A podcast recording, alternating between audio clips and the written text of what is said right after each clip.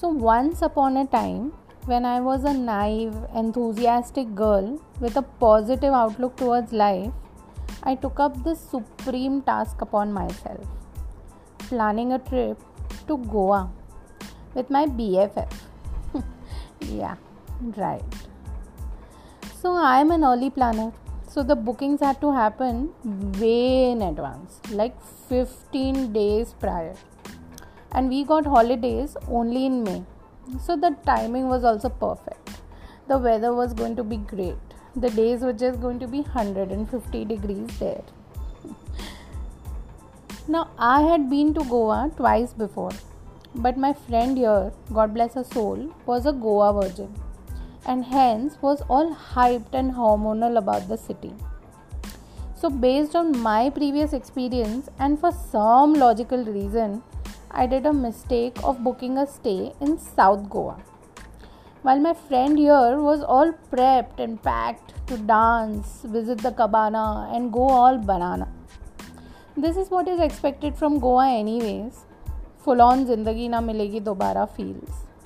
But I was already through with my mistake. We were staying in South. I took her to calm and serene beaches, showed her old Goan villages, old churches, and then faced a heated bashing. यहाँ तो shacks ही नहीं है। रात को 11 बजे कौन बंद करता है शॉप्स पब्स किधर है? बियर कहाँ मिलेगी?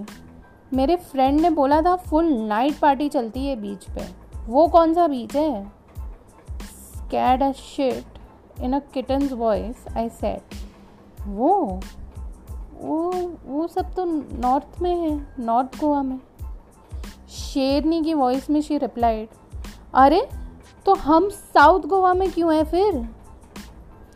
आगे की story for my own protection is censored बस, वो दिन था और आज का दिन है। मैं अब नाइव से नास्टी बन गई हूँ। अब सारी प्लानिंग वही करती है। बस, इतनी सी बात है। कि अब if something goes wrong in the planning don't get excited I am still the kitten और रही बात गोवा ट्रिप की तो कोई बात नहीं. एटलीस्ट हमारे जाने का प्लान तो सक्सेसफुल हुआ. जिनका अब तक नहीं हुआ हैंग इन देर तुम्हारा भी टाइम आएगा.